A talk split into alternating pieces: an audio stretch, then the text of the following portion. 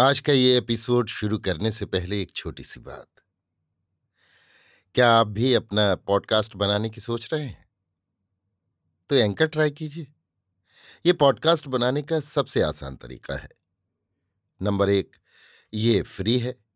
Number 2, इसमें कई सारे ऐसे टूल्स हैं जो आपको अपने फ़ोन और कंप्यूटर पर रिकॉर्ड और एडिट करने की फैसिलिटी देते हैं। नंबर 3, आप अपने पॉडकास्ट को डिस्ट्रीब्यूट भी कर सकते हैं, जिससे इसे स्पॉटिफाई और दूसरे प्लेटफॉर्म पर सुना जा सके। तो डाउनलोड कीजिए फ्री एंकर ऐप या विजिट कीजिए anchor.fm पर अपना पॉडकास्ट स्टार्ट करने के लिए। ये तो थी एक छोटी सी जानकारी, और अब शुरू करते हैं एपिसोड का सिलसिला। तो आज के एपिसोड में लीजिए सुनिए आचार्य चतुर्सेन शास्त्री के लिखे उपन्यास वयम रक्षा महा का 81वां भाग अशोक वन में मेरी यानी समीर गोस्वामी की आवाज में। सीता के केश बिखर गए, वस्त्र फट गए, उसके जूड़े में लगे फूल झड़झड़ कर पृथ्वी पर बिखर गए। सीता हा सौमित्र हा आर्यपुत्र कहती जा रही थी। वो अपने अंग के आभूषण उतार उतार कर पृथ्वी पर फेंकती जाती थी, जिससे कदाचित राम उन्हें देख उसके हरण की दशा को पहचान लें। जब सीता का नूपुर उनके पैर से खिसक कर गिरा तो ऐसा प्रतीत हुआ जैसे आकाश से पृथ्वी पर बिजली गिरी। जब आभूषण गिरते थे तो ऐसा प्रतीत होता था कि आकाश से तारे टूट टूट कर गिर रहे हैं। ऐसा प्रतीत होता था कि सीता के दुख से सूर्य भी निश्चल हो गए, वन देवता भी जैसे थरथर कांपने लगे, वन के मृग सिंह बाघ भी शोक द्रवित हो गए, पर्वत शोकमग्न हो झरने के बहाने अपने आंसू बहाने लगे। सीता राम और लक्ष्मण कहीं आते दिख जाए, इस आशा से बार बार चारों ओर देखती जाती थी। वो रावण से विलाप के बीच बीच कह रही थी, अरे अधम तस्कर दुरात्मा, तुझे ये नीच कार्य करने में लज्जा नहीं आती? अरे छली कायर, तेरे इस कुत्सित कर्म को तो संसार के मनुष्य क्रूर और अधर्म ही कहेंगे, तेरे पराक्रम को धिक्कारेंगे।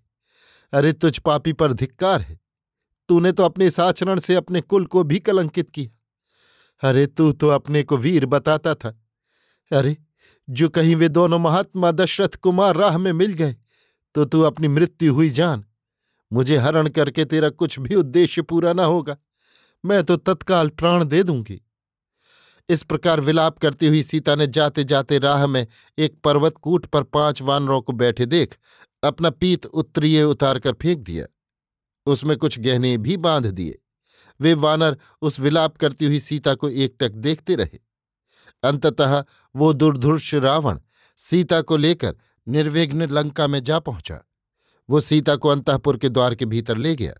वो द्वार स्वर्ण का था, उसकी खिड़कियां हाथी दांत की थीं तथा गवाक्ष चांदी के थे। वहां दिव्य दुंदुभी बज रही थी। राक्षस राज रावण बलपूर्वक सीता का हाथ पकड़े महल की स्वर्णमयी सीढ़ियों पर चढ़ने लगा। हाथी दांत और चांदी की खिड़कियों में सोने की जालियां लगी थीं। रावण अपना महल सीता को दिखाने लगा। अनेक भवन, तालाब और 12 दरियां दिखाईं। फिर कहा, हे सीते, मेरे अधीन असंख्य राक्षस हैं। अब मैं और मेरा ये सारा राजपाट और वैभव तेरे अधीन है। तू मुझे प्राणों से भी अधिक प्रिय है। मेरे मणि महल में हजारों सुंदरियां हैं, उन सब के ऊपर मैं तुझे महारानी बनाना चाहता हूं। समुद्र से घिरी इस लंका का विस्तार 100 योजन का है, इसे इंद्र सहित सब देवता भी विनष्ट नहीं कर सकते। वो देख, उस गगन स्पर्शी महल में देवराट इंद्र बंदी हैं। अब तू उस भिक्षुक राम के साथ रहकर भला क्या करेगी? सो तू उसका ध्यान छोड़ दे। ये देख, मेरा पुष्पक विमान सूर्य के समान देदीप्यमान है, जिसे मैंने अपने भाई कुबेर से छीना है। यति रमणीय विमान मन के समान गतिवान है, इस पर बैठकर तू मेरे साथ स्वच्छंद विहार कर। मैं तेरी आज्ञा के अधीन रहने वाला रावण तेरा दास हूं। सीता ने तब तिनकी की ओट करके कहा, हे रक्षेंद्र, आपका ये सब कथन और कार्य आपके लिए शोभनीय नहीं है। कैसे आश्चर्य की बात है कि आप प्रजापति के वंश के पुरुष तथा महावीर होकर ऐसा कायरतापूर्ण कुकर्म कर बैठे। मेरे पति रघुकुल तिलक श्री राम हैं, वे सत्य प्रतिज्ञ जगत में विख्यात हैं।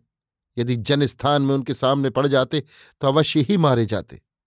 आप चाहे मेरे इस अवश्य शरीर को बांधें या नष्ट कर दें, पर मैं आर्यपुत्र दाशरथी को छोड़ किसी अन्य पुरुष को नहीं छू सकती। तब रावण ने कहा, मैथिली, मैं आज से 12 मास की अवधि तक तेरी स्वीकृति की प्रतीक्षा करूंगा। यदि इतने दिनों में भी तू मुझे स्वीकार ना करेगी तो मैं तेरा वध करके भक्षण करूंगा, ये तू भली भांति सोच ले। इतना कहकर उसने सीता को अशोक वन में ले जाकर रहने की व्यवस्था कर दी, जहां उसके लिए सब सुख साधन उपस्थित कर दिए गए। अभी आप सुन रहे थे आचार्य चतुर्सेन शास्त्री के लिखे उपन्यास वयम रक्षा महा का 81वां भाग, अशोक वन में, मेरी यानी समीर गोस्वामी की आवाज में।